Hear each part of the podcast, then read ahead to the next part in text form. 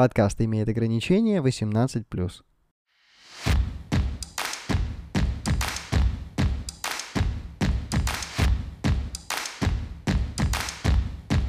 Наука в ладошке.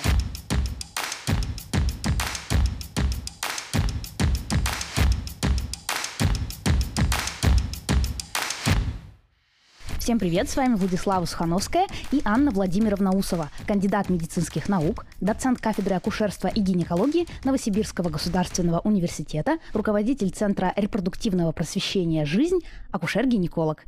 И сегодня мы поговорим про частые вопросы гинекологу. Прежде чем мы начнем, предупреждаю, информация в подкасте предоставлена только для ознакомления. Каждый случай болезни индивидуален, поэтому лечить вас должен врач, а не подкаст. Здравствуйте, Анна. Здравствуйте, Влада. Вот вы мне, собственно, сами отправили эти частые вопросы гинекологу. То есть они у вас взяты из практики. Первый вопрос, который вы мне отправили, который часто вам задают, это всегда ли бывает кровотечение при дефлорации. Соответственно, дефлорация это когда рвется или растягивается э, гимен у девушки при первом половом акте. Ну, правильно сказали, что рвется или растягивается. То есть, наверное, следует сразу сказать, что девственная плева, она до определенного возраста в детском возрасте, я имею в виду в ювенильном у нас называется это в гинекологии, она создает преграду для восхождения инфекции, поэтому это в определенном э, возрасте защитное анатомическое образование и в разных культурах действительно есть, и в России в том числе, в русской культуре, э, понятие, что при дефлорации, при первом половом акте обязательно должно произойти травматическое повреждение и обязательно должно быть кровотечение. По большому счету это все очень индивидуально. Есть очень много женщин, у которых при первом половом акте девственная плева, как правильно сказали, она растягивается. И поэтому никаких кровянистых выделений нет. Я напомню, что в некоторых культурах даже есть такой э, обычай, что после первой брачной ночи обязательно нужно прийти в спальню к э, брачующимся и посмотреть, была ли кровь. То есть это подтверждает ну, девственность. Э, но по сути, вот действительно бывает такая анатомическая особенность, очень растяжимая девственная плева. Причем в последнее время я в практике наблюдаю такие редкие, наверное, ситуации, которые стали повторяться все чаще. Это очень плотная девственная плева, которую приходится потом гинекологам уже при активной половой жизни, которая мешает и делает э, половую жизнь болезненной. У нас даже термин есть э, диспарония. Э, Ее приходится хирургически дефлорировать. То есть есть для этого специальные методики, и они вот позволяют как бы нормально вести половую жизнь. Собственно, ответ на вопрос, всегда ли бывает кровотечение при дефлорации, можно сказать, что что не всегда. Нет, угу. не всегда. И может, как я понимаю, быть даже не при первом половом акте, а при каком-нибудь последующем. И может да, конечно. не быть вообще перейдем к второму вопросу. Пукающее влагалище. Проблема так называется, когда происходят пукающие звуки при сексе или после секса, как я понимаю. И вы сказали, это называется синдром вагинальной релаксации. А, есть такой синдром, ну, пукающее, хлюпающее. В принципе, ну, это уже такой как бы народный термин, да? Ага. Вот синдром вагинальной релаксации, он э, чаще употребляется за рубежом. У нас есть слабость стенок влагалища. Еще называется это пролапсом. Но про пролапс мы говорим, когда у женщины есть отягощенный акушерский анамнез, то есть несколько родов, э, паритет, это вот э, последующих родах все больше растягивается стенки влагалища.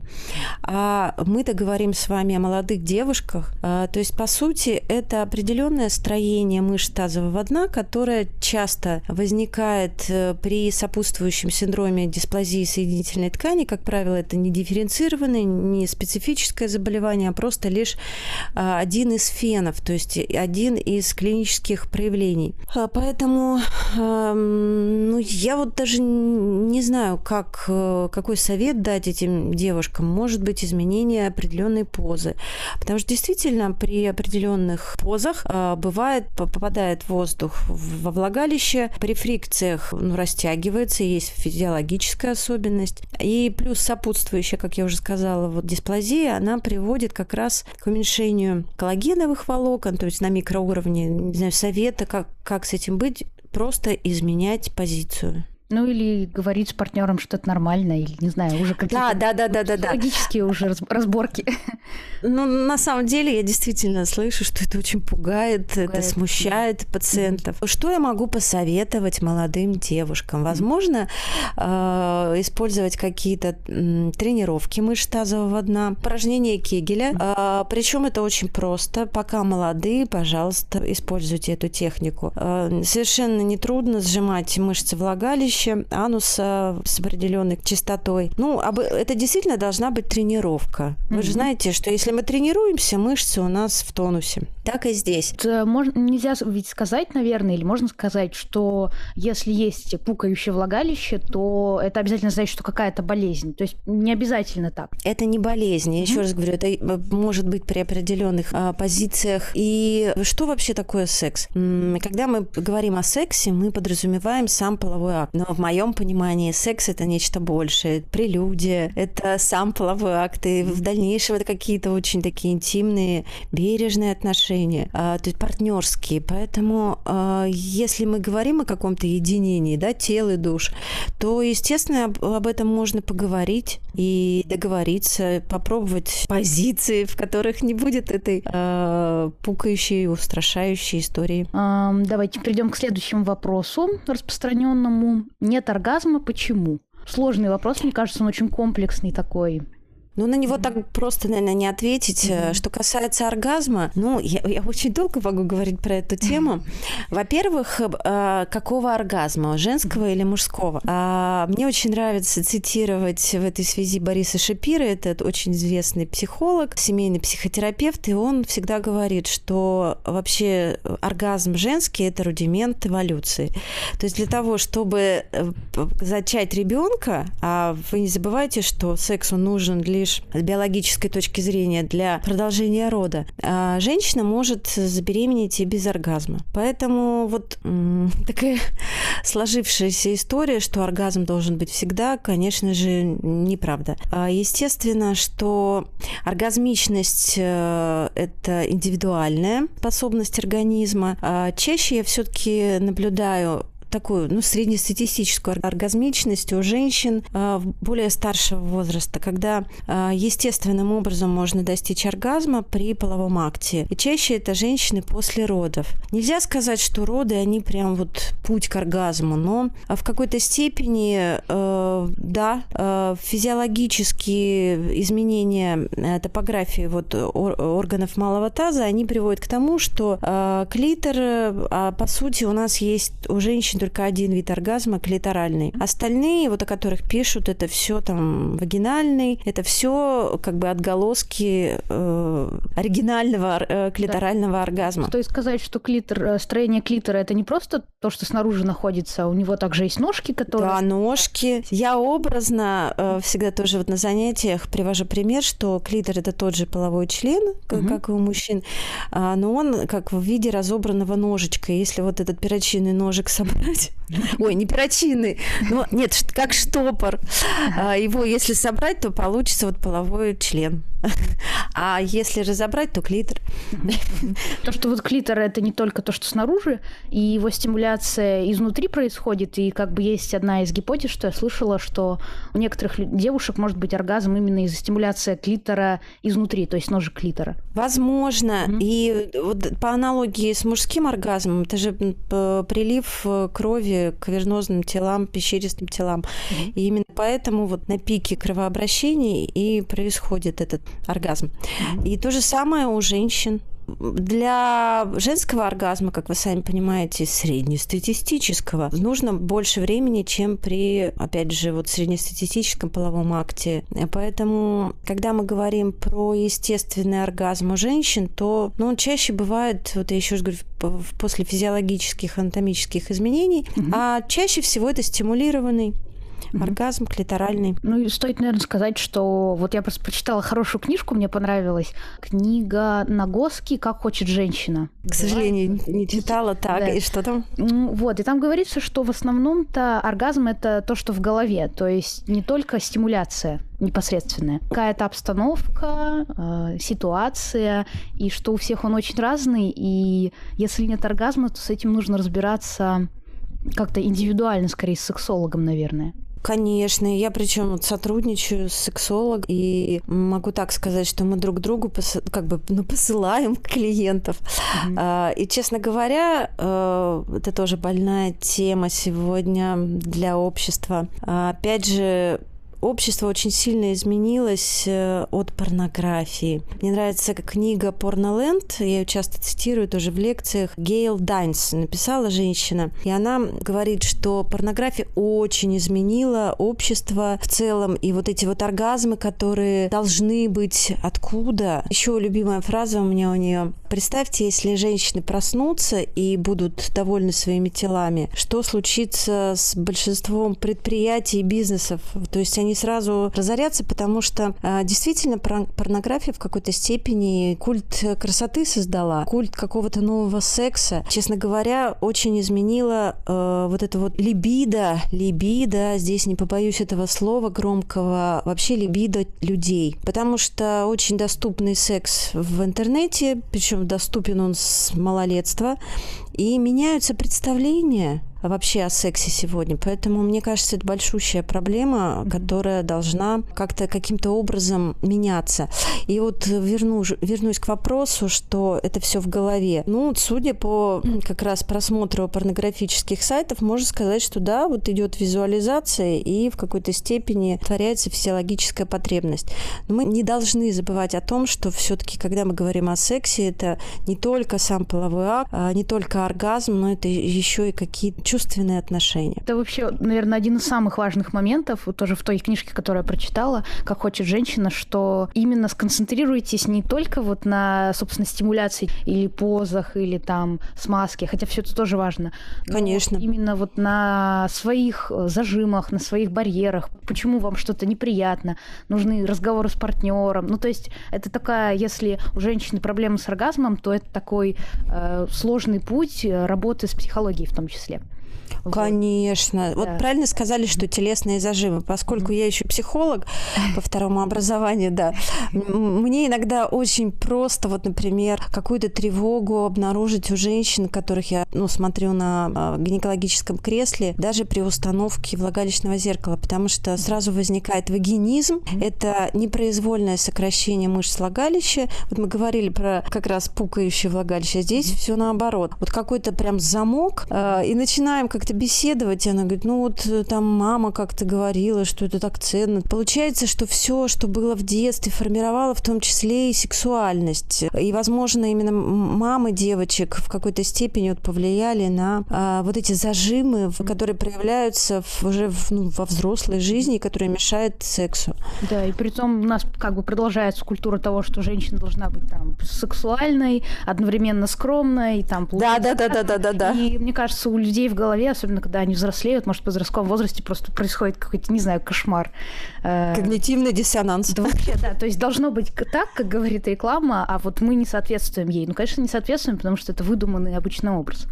Да. Ну вот э, мне, мне очень нравится, что э, у нас действительно в обществе коллективное бессознательное. И вот кто-то что-то сказал, так должно быть. Это так сложно э, выбивать из головы э, людей на самом деле. Вот прям тяжело. Какие-то установки, которые мешают действительно быть счастливыми. Я каждую женщину пытаюсь вот э, к собственному я привести. И в том числе э, сексуальная жизнь это ну, одна из важных частей э, вообще существования существования человека. Поэтому она должна быть, должна быть, не люблю слово должна, но должна быть комфортной, э, безопасной, безболезненной. И если есть какие-то проблемы, сегодня все можно решить. И в первую очередь это обсуждение с партнером. Честно скажу, если партнер не принимает, значит, он тоже очень стеснительный, как правило, тоже со своими тараканами. И, может быть, даже имеет смысл пойти на психотерапию. То есть э, сегодня это доступно. Потому что, открыв вот эту вот счастливую сексуальную сексуальную жизнь, ну,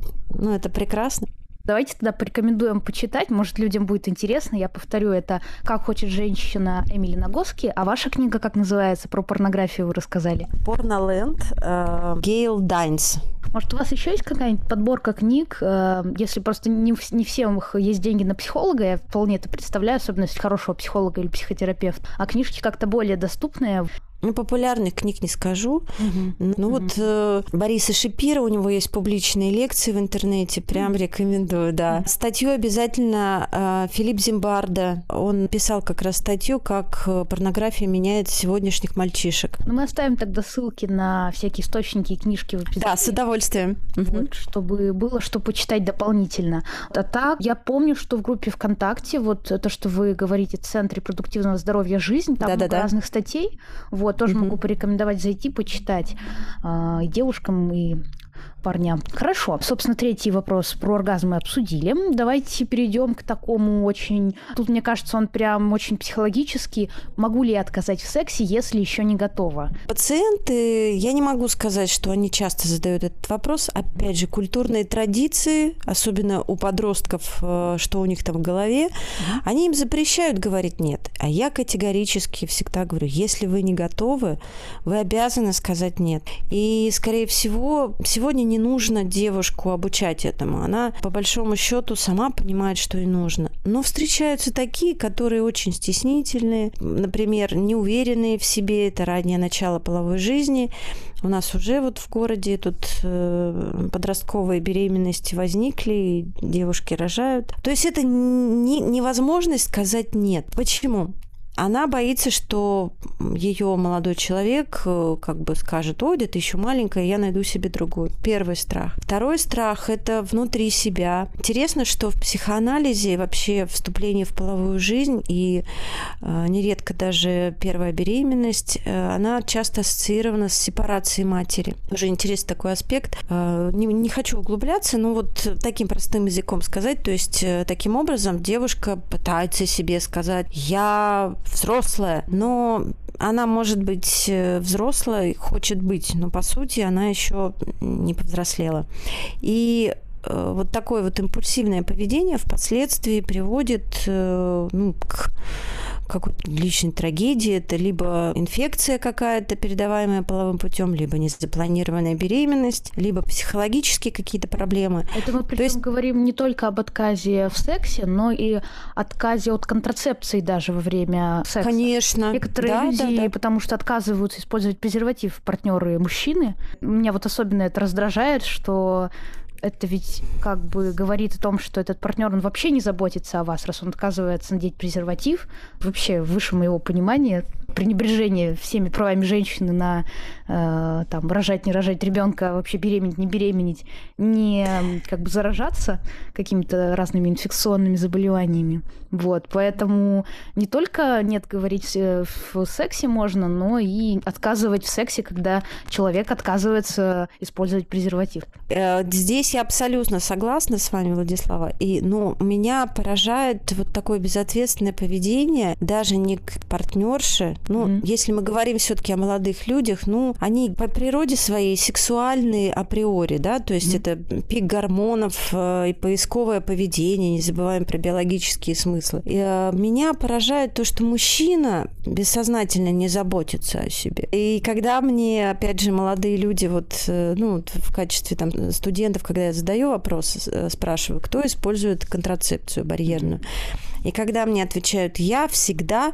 у меня вызывает это такое уважение, потому что мужчина, он действительно думает о своем здоровье и о будущем своем здоровье репродуктивном в том числе. То есть вот это нужно как-то культивировать в умах молодежи. Конечно, потом впоследствии это какая-то договоренность, мы уже говорили о единении душ и тел, но вот на начальных этапах это абсолютная такая должна быть твердая позиция. Я защищаю себя. И не зря же Галан голландцы, умные люди, которые, в, ну, в первую очередь, как-то свободолюбивы, да, мы знаем это, но они о безопасности в первую очередь говорят.